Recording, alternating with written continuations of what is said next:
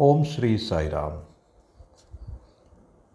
Professor അനിൽകുമാറിന്റെ ചോദ്യോത്തരവേള.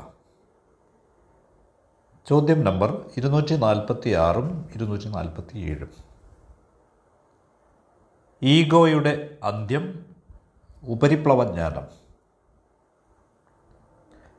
ചോദ്യം ഇരുന്നൂറ്റി നാൽപ്പത്തി ആറ് ഇതാണ്. നമ്മുടെ ജീവിതത്തിലെ ഓരോ മണ്ഡലത്തിലും നമുക്ക് ഭയമാണ്. നാം മരണത്തെ ഭയക്കുന്നു. എന്തിനാണ് മരണത്തെ ഭയക്കുന്നത്? എന്തുകൊണ്ട്? നമുക്ക് ഈശ്വരനെ പോലും ഭയമാണ്.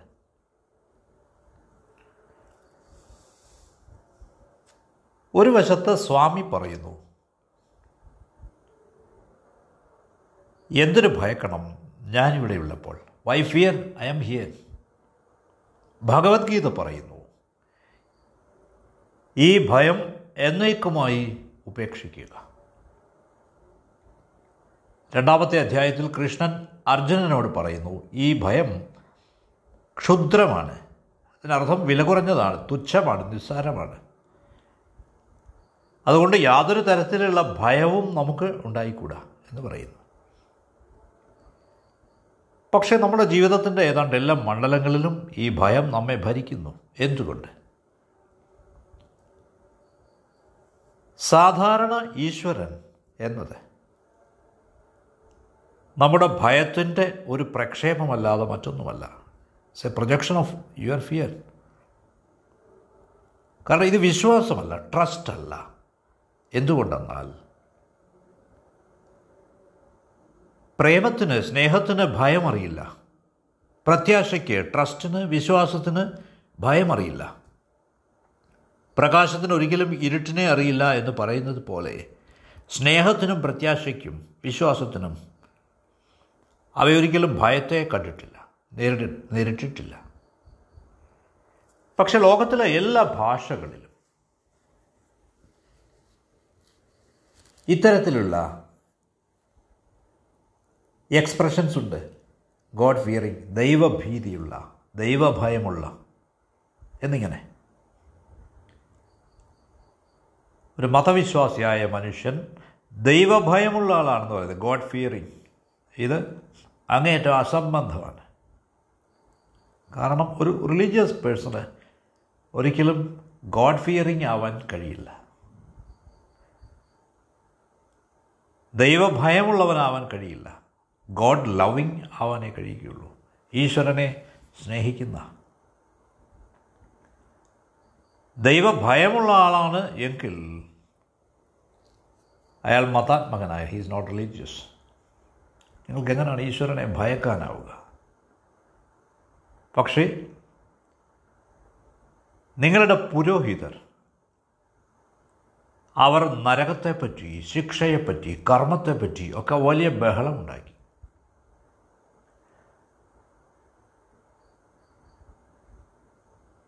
വളരെ കോപിഷ്ഠനായ ഒരു ഈശ്വരനെ അവരാണ് സൃഷ്ടിച്ചത്.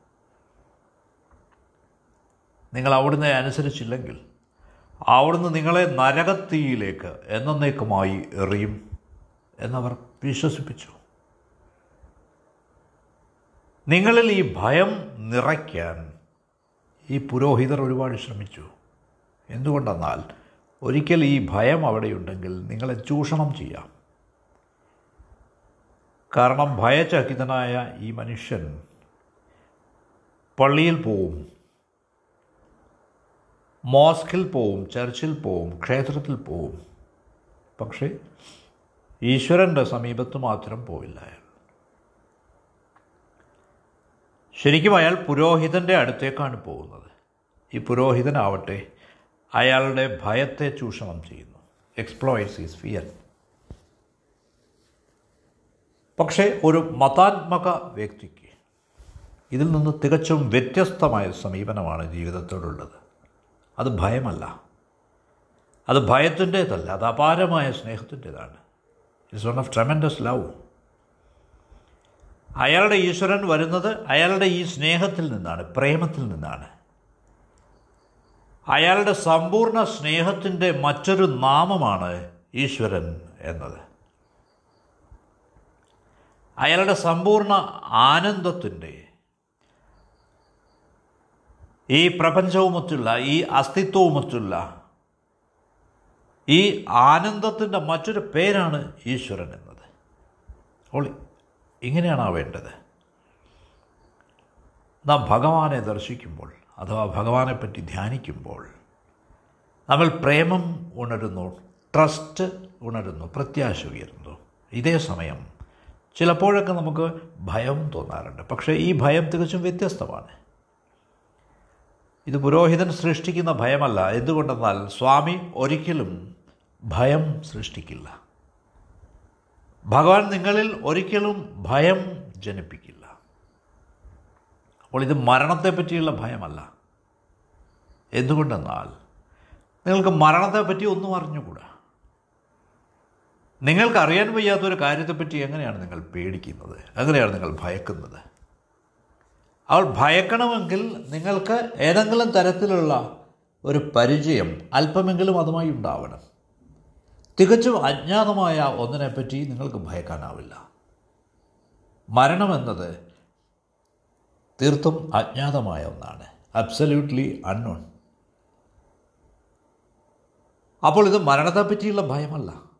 ഇത് മറ്റെന്തുമാണ് നമുക്ക് വേർതിരിച്ചറിയാനാവാത്ത എന്തോന്ന് ഇത് നിങ്ങളുടെ മരിച്ചുകൊണ്ടിരിക്കുന്ന ഈഗോയെ പറ്റിയുള്ള ഭയമാണ്. അത് മരണം പോലെ തോന്നിക്കുകയാണ്. ഇതൊരു തരത്തിൽ മരണമാണ്. എന്തുകൊണ്ടെന്നാൽ നിങ്ങൾ ഈഗോയുമായി അത്രമേൽ പാരസ്പര്യത്തിലാണ്. You are so much identified with the ego ഞാൻ ഐ എന്ന ആ ആശയവുമായി ഈ ഐ ഈ ഞാൻ ബാഷ്പീകരിക്കുമ്പോൾ നിങ്ങൾ മരിക്കുകയാണെന്ന് നിങ്ങൾക്ക് തോന്നുന്നു. കാരണം നിങ്ങളുടെ ഐഡന്റിഫിക്കേഷൻ നിങ്ങളുടെ സ്വത്വം അപ്രത്യക്ഷമാവുകയാണ്. ഇറ്റ് ഈസ് ഡിസപ്പിയറിങ് നിങ്ങൾ ഐഡന്റിറ്റി ക്രൈസിസിൽ കൂടി കടന്നു പോവുകയാണ്. അപ്പോൾ ഈ ഈഗോയോട് ഒട്ടിപ്പിടിക്കാതിരിക്കുക. എന്തുകൊണ്ടെന്നാൽ ഈ ഈഗോയുടെ മരണം നിങ്ങളുടെ മരണമല്ല. The death of the ego നേരെ മറിച്ച് നിങ്ങളുടെ യഥാർത്ഥ ജനനമാണ്. It is your real birth ഞാൻ ആവർത്തിക്കട്ടെ. ഈഗോയുടെ മരണം നിങ്ങളുടെ മരണമല്ല. നേരെ മറിച്ച് ഡെത്ത് ഓഫ് ദ ഈഗോ എന്നത് നിങ്ങളുടെ റിയൽ ബെർത്താണ് യഥാർത്ഥ ജനനമാണ്. നിങ്ങൾ ജനനത്തിലേക്ക് അടുത്തടുത്ത് വരികയാണ്. ശരിയായ ജനനത്തിലേക്ക് റിയൽ ബെർത്ത് നിങ്ങൾ പുനർജനിക്കും പക്ഷേ മരണം പോയി പോകുമ്പോൾ മാത്രമാണ് നിങ്ങൾക്ക് പുനർജനിക്കാനാവുക. ഈഗോ പോയി പോകുമ്പോൾ ഈഗോ ഈസ് ഗോൺ മരണവും അപ്രത്യക്ഷമാവുന്നു. ഓർക്കുക നിങ്ങൾ ഒരിക്കലും മരിച്ചിട്ടില്ല. യു ഹാവ് നെവർ ഡൈഡ് നിങ്ങൾക്ക് എങ്ങനെ മരിക്കാനാവും? കാരണം നിങ്ങൾ ജനിച്ചിട്ടില്ല. You are not born either നിങ്ങൾ ഈശ്വരനാണ്. യു ആർ ഗോഡ് നിങ്ങൾ ദിവ്യ ഊർജമാണ് യുവർ ഡിവൈൻ എനർജി നിങ്ങൾ എന്നേക്കുമായി ഇവിടെ ഉണ്ടായിരുന്നു. നിങ്ങൾ എന്നേക്കുമായി ഇവിടെ ഉണ്ടാവുകയും ചെയ്യും. You will be here forever അപ്പോൾ ഈ ജനനവും മരണവും ശരീരത്തിന്റേതും മനസ്സിന്റേതാണ്. മനസ്സിന്റേതാണ് ശരീരത്തിന്റേതാണ്. ഈ ശരീരവും മനസ്സുമായി ഈഗോ സഹവസിക്കുന്നു. ഇതൊരു സൃഷ്ടിയാണ്. ശരീരത്തിന്റെയും മനസ്സിന്റെയും കോൺസ്പിരസിയാണ് ഗൂഢാലോചനയാണ്. ഈഗോ അപ്രത്യക്ഷമാവുമ്പോൾ നിങ്ങളുടെ മരണവും അപ്രത്യക്ഷമാവുന്നു. യുവർ ഡെത്ത് ഡിസപ്പിയേഴ്സ് ടു ഒരിക്കൽ ഈഗോ പോയി പോകുമ്പോൾ നിങ്ങൾ സനാതനനാണെന്ന് നിത്യനാണെന്ന് അറിഞ്ഞ് നിങ്ങൾ അതിശയിക്കുന്നു. നിങ്ങൾ എല്ലായ്പ്പോഴും ഇവിടെ ഉണ്ടായിരുന്നു എല്ലായ്പ്പോഴും ഇവിടെ ഉണ്ടാവും എല്ലായ്പ്പോഴും. ഓൾവേസ് നിങ്ങൾ അമരമായ സത്യത്തിന്റെ മരണമില്ലാത്ത സത്യത്തിന്റെ ഒരു അംശമാണ്. അപാര മൂല്യമുള്ള അപാര മൂല്യമുള്ള ഒരു കാര്യവുമായി നിങ്ങൾ അടുത്തു വരികയാണ്. നിങ്ങളുടെ മനസ്സാണ് പ്രശ്നം ഉണ്ടാക്കുന്നത് your mind is creating a problem അത് നിങ്ങളോട് നിരന്തരം പറയുന്നു ഇത് മരണഭയമാണെന്ന്. പക്ഷേ ഇത് മരണഭയമല്ല. ഇത് നിങ്ങളുടെ ഈഗോ അപ്രത്യക്ഷമാവുന്നതിനോടുള്ള ഭയമാണ്. അത് പൊയ്ക്കോട്ടെ. അതിനെ പോകാൻ അനുവദിക്കുക. ഇതാണ് ധാരാളം ആളുകളുടെ കാര്യത്തിൽ സംഭവിക്കുന്നത്. ഇതാണ് സംഭവിച്ചു കൊണ്ടിരിക്കുന്നത് ഇത് എല്ലാ ബുദ്ധന്മാർക്കും യുഗങ്ങളിലൂടെ സംഭവിച്ചുകൊണ്ടിരിക്കുകയാണ്. ഈഗോ മരിക്കുന്നു. ദ ഈഗോ ഡൈസ് പക്ഷേ ഈഗോ മരിക്കുന്നതിന് തൊട്ടു മുമ്പ് എല്ലാവരും അതിനെ എതിർക്കുന്നു. കാരണം നാം അതുമായി അത്രമേൽ പാരസ്പര്യത്തിലായിരിക്കുകയാണ്. So much identified with it. അവൾ ഈഗോ മരിക്കുമ്പോൾ നമുക്ക് നാം മരിക്കുകയാണെന്ന് തോന്നുന്നു. പക്ഷേ നാം അമരരാവുകയാണ്. വി ആർ നോൺ ഡൈയിങ് നോക്കൂ. ഒരു കുഞ്ഞ് ജനിക്കാൻ തുടങ്ങുമ്പോൾ അമ്മയുടെ ഗർഭപാത്രത്തിൽ ഒൻപത് മാസങ്ങൾ പിന്നിടുമ്പോൾ ആ കുഞ്ഞിന് വലിയ ഭയം അനുഭവപ്പെടും. എന്തുകൊണ്ടെന്നാൽ അവന്റെ ജീവിതം ഇതായിരുന്നു. ഈ ഒൻപത് മാസക്കാലം ആ കുഞ്ഞിന് അറിയാവുന്ന ഒരേ ഒരു ലോകം ഒരേ ഒരു ജീവിതം ഇതായിരുന്നു. ഇപ്പോൾ അവൻ ഗർഭപാത്രത്തിൽ നിന്ന് പുറന്തള്ളപ്പെടാൻ പോവുകയാണ്. അപ്പോൾ അവന് തോന്നുന്നത് അവൻ ഏതൻ തോട്ടത്തിൽ നിന്ന് പുറത്താക്കപ്പെടാൻ തോന്നു പോവുകയാണെന്നാണ്. അപ്പോൾ അവൻ അള്ളിപ്പിടിക്കുന്നു. എന്തുകൊണ്ടെന്നാൽ ഈ ഗർഭപാത്രത്തിൽ നിന്ന് പുറത്തു കിടക്കാൻ അവന് ഇഷ്ടമല്ല. അപ്പോൾ അജ്ഞാതമായതിനെപ്പറ്റി അറിവില്ലാത്തതിനെപ്പറ്റി അവന് ഭയം തോന്നുന്നു. പക്ഷേ പ്രകൃതി അവനെ അവിടെ തുടരാൻ അനുവദിക്കുകയില്ല. ഏതാനും മണിക്കൂറുകൾ നേരത്തേക്ക് കൂടി അവൻ അവിടെ അള്ളിപ്പിടിച്ചിരിക്കാനൊക്കും.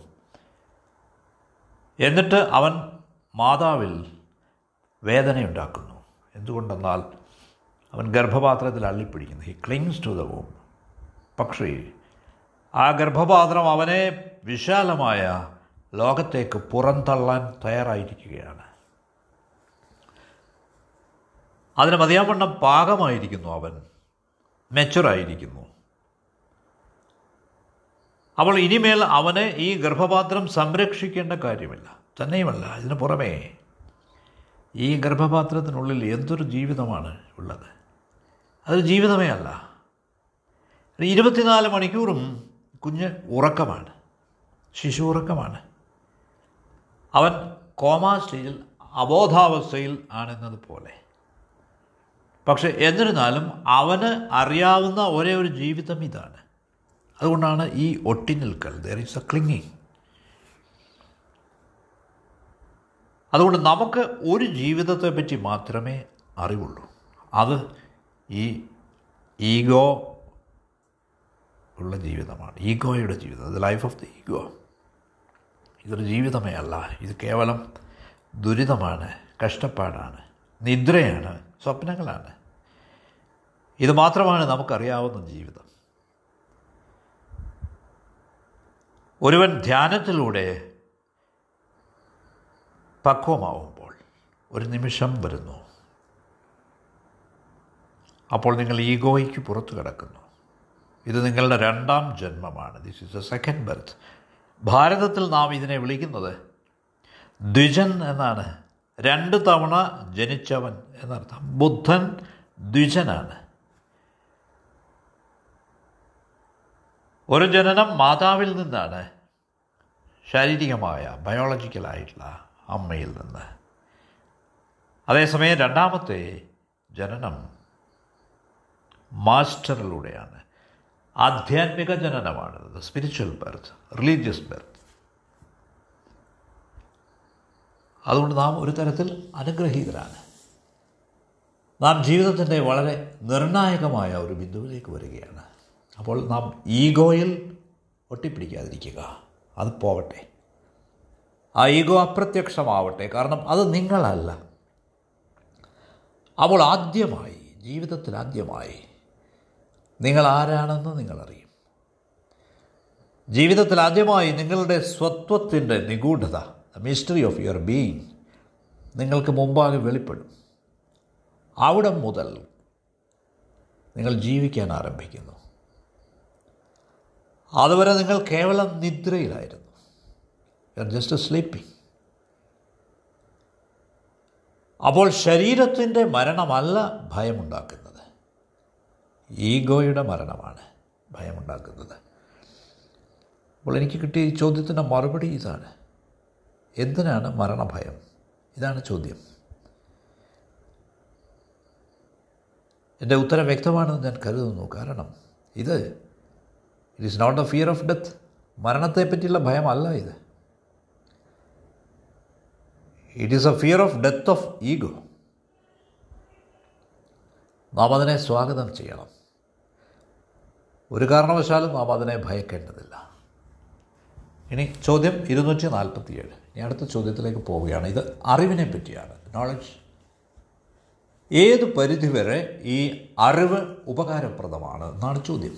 To what extent is knowledge useful ശരി. ഭഗവാൻ എല്ലായ്പ്പോഴും പല തരത്തിലുള്ള ജ്ഞാനത്തെപ്പറ്റി അറിവിനെപ്പറ്റി പറയുമായിരുന്നു. അതിലൊന്ന് സാമാന്യ ജ്ഞാനമാണ് കോമൺ സെൻസ് മറ്റൊന്ന് ബുക്കിഷ് നോളജാണ് പുസ്തകജ്ഞാനം. പിന്നെയുള്ളത് സൂപ്പർഫിഷ്യൽ നോളജാണ് ഉപരിപ്ലവ ജ്ഞാനം. അവസാനമായി റിയൽ നോളജ് യഥാർത്ഥ ജ്ഞാനം. നോളജ് ഓഫ് ദി സെൽഫ് ആത്മാവിനെ പറ്റിയുള്ള അറിവ് ബ്രഹ്മവിദ്യ അഥവാ ആധ്യാത്മ വിദ്യ ഇവയെല്ലാം സ്വാമി അവിടുത്തെ പ്രഭാഷണങ്ങളിൽ പരാമർശിക്കാറുണ്ടായിരുന്ന അറിവുകളാണ്. എന്നിരുന്നാലും ഒരു വശത്ത് നമുക്ക് കാണാനാവുന്നത് ഈ ലോകം ആകെ കുഴപ്പത്തിലാണ് ആശയക്കുഴപ്പത്തിലാണ് കൺഫ്യൂഷനിലാണ് കാരണം പണ്ഡിതരായ ആളുകൾ നോളജബിൾ പീപ്പിൾ അവരാണ് ഈ ലോകത്തെ മുന്നോട്ട് നയിക്കുന്നത്. പക്ഷേ അവരാണ് ഏറ്റവും ഏറ്റവും അജ്ഞരായ ആളുകൾ മോസ്റ്റ് ഇഗ്നറന്റ് പീപ്പിൾ കാരണം അവരുടെ അറിവ് എന്നത് കേവലം ബാഹ്യമായ ഉപരിപ്ലവമായ കാര്യങ്ങളെപ്പറ്റിയാണ്. ചിലപ്പോഴൊക്കെ ഈ പണ്ഡിതരായ ആളുകൾ വെറും പരിഹാസ്യരുമാണ്. റെഡിക്യുലസ് ശരി ഒരിക്കൽ മഹാവീരനെ പറ്റി ഒരാൾ സംസാരിക്കുകയായിരുന്നു. അപ്പോൾ സദസ്യരിൽ ഉണ്ടായിരുന്ന ഒരാൾ എണീറ്റ് ഒരു ചോദ്യവുമായി എണീറ്റു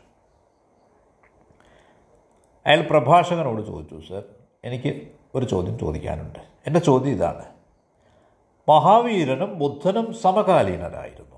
ഇവർ കണ്ടംപററീസ് ഇതിൽ ആരായിരുന്നു മൂത്തത്? ആരായിരുന്നു ഇളയവൻ?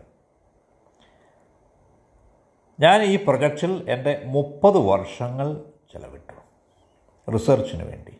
പക്ഷേ ഇതേവരെ വളരെ വ്യക്തമായ ഒരു ക്ലിയർ കട്ട് ഡിസിഷനിലേക്ക് തീരുമാനത്തിലേക്ക് ഞാൻ എനിക്ക് വരാൻ കഴിഞ്ഞില്ല. കാരണം ചില ശാസ്ത്രഗ്രന്ഥങ്ങൾ പറയുന്നത് സ്ക്രിപ്റ്റേഴ്സ് പറയുന്നത് ബുദ്ധനായിരുന്നു മൂത്തതെന്നാണ്. ഏതാനും സ്ക്രിപ്റ്റേഴ്സ് പറയുന്നത് മഹാവീരനായിരുന്നു മൂത്തത് എന്നാണ് ഓൾഡർ അപ്പോൾ ഇത് നിശ്ചയിക്കാൻ യാതൊരു വഴിയുമില്ല. ഞാൻ വളരെ കൺഫ്യൂഷനിലായിരിക്കുന്നു ആശയക്കുഴപ്പത്തിലായിരിക്കുന്നു. അതുകൊണ്ട് താങ്കൾ ഈ മഹാവീരനെ പറ്റി ബുദ്ധനെ പറ്റിയൊക്കെ പറഞ്ഞല്ലോ താങ്കൾക്ക് ഇതേപ്പറ്റി ഈ പ്രശ്നത്തെപ്പറ്റി എന്തെങ്കിലും പറയാമോ? ഇതായിരുന്നു സദസ്യരിൽ ഒരാൾ പ്രഭാഷകനോട് ഉന്നയിച്ച ചോദ്യം. അപ്പോൾ പ്രഭാഷകന്റെ മറുപടി ഇതായിരുന്നു. നിങ്ങൾ നിങ്ങളുടെ ജീവിതത്തിന്റെ മുപ്പത് വർഷങ്ങൾ പാഴാക്കി കളഞ്ഞിരിക്കുന്നു. വേസ്റ്റഡ് ആരാണ് മൂത്തത്? ആരാണ് ഇളയത്? എന്നറിഞ്ഞിട്ട് എന്താണ്? നിങ്ങൾ വളരെ വ്യക്തമായൊരു നിഗമനത്തിലേക്ക് എത്തിയിട്ട് എന്തെടുക്കാനാണ്? ഒരു കാര്യം ഉറപ്പാണ്. അതെന്തെന്ന് ചോദിച്ചാൽ നിങ്ങളുടെ ജീവിതത്തിന്റെ മുപ്പത് വർഷങ്ങൾ നിങ്ങൾ വേസ്റ്റ് ആക്കിയിരിക്കുന്നു ആരാണ് മൂത്തത് ആരാണ് ഇളയത് എന്ന് കണ്ടുപിടിക്കാൻ അത് ഓർത്ത്.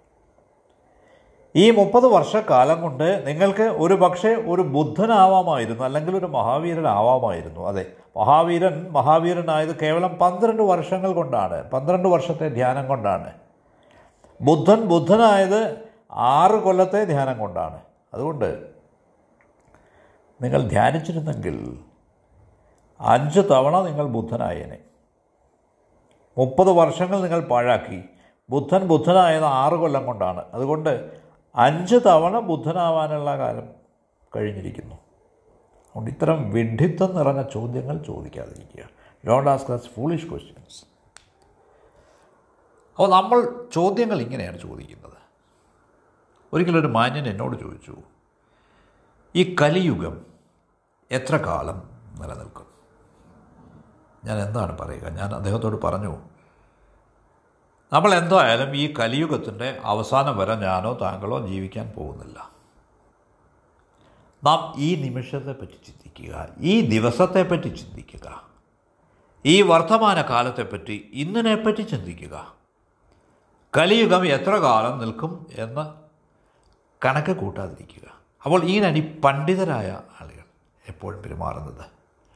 അപ്പോൾ ഇതാണ് എപ്പോഴും സംഭവിക്കുന്നത്. നിങ്ങൾക്കറിയാം.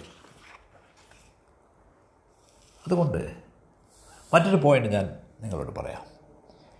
എക്സ്പേർട്സ് പണ്ഡിതരായിട്ടുള്ള ആളുകൾ പ്രഗത്ഭരായിട്ടുള്ളവർ പ്രൊഫഷണൽസ് എന്താണ് ഇവർക്കൊക്കെ സംഭവിക്കുന്നത്? അർത്ഥശൂന്യമായ അപ്രസക്തമായ കാര്യങ്ങളെപ്പറ്റി എല്ലാം അവർക്കറിയാം. അപ്രസക്തമായ കാര്യങ്ങളുടെ വിശദാംശങ്ങളിലേക്ക് അവർ പോകും കേന്ദ്ര സംഗതി അവർക്ക് പിടിയിട്ടില്ല. ഞാൻ പ്രൊഫഷണൽസിന് എക്സ്പെർട്സിന് പണ്ഡിതരായിട്ടുള്ള ആളുകൾക്കൊക്കെ സംഭവിക്കുന്നത്. ആ പണ്ഡിതർക്ക് എതിരെയാണ് എന്ന് കരുതരുത്. അവരോട് ദയുള്ളവരാവണം നാം. അവരോട് ദേഷ്യപ്പെട്ടിട്ട് കാര്യമില്ല.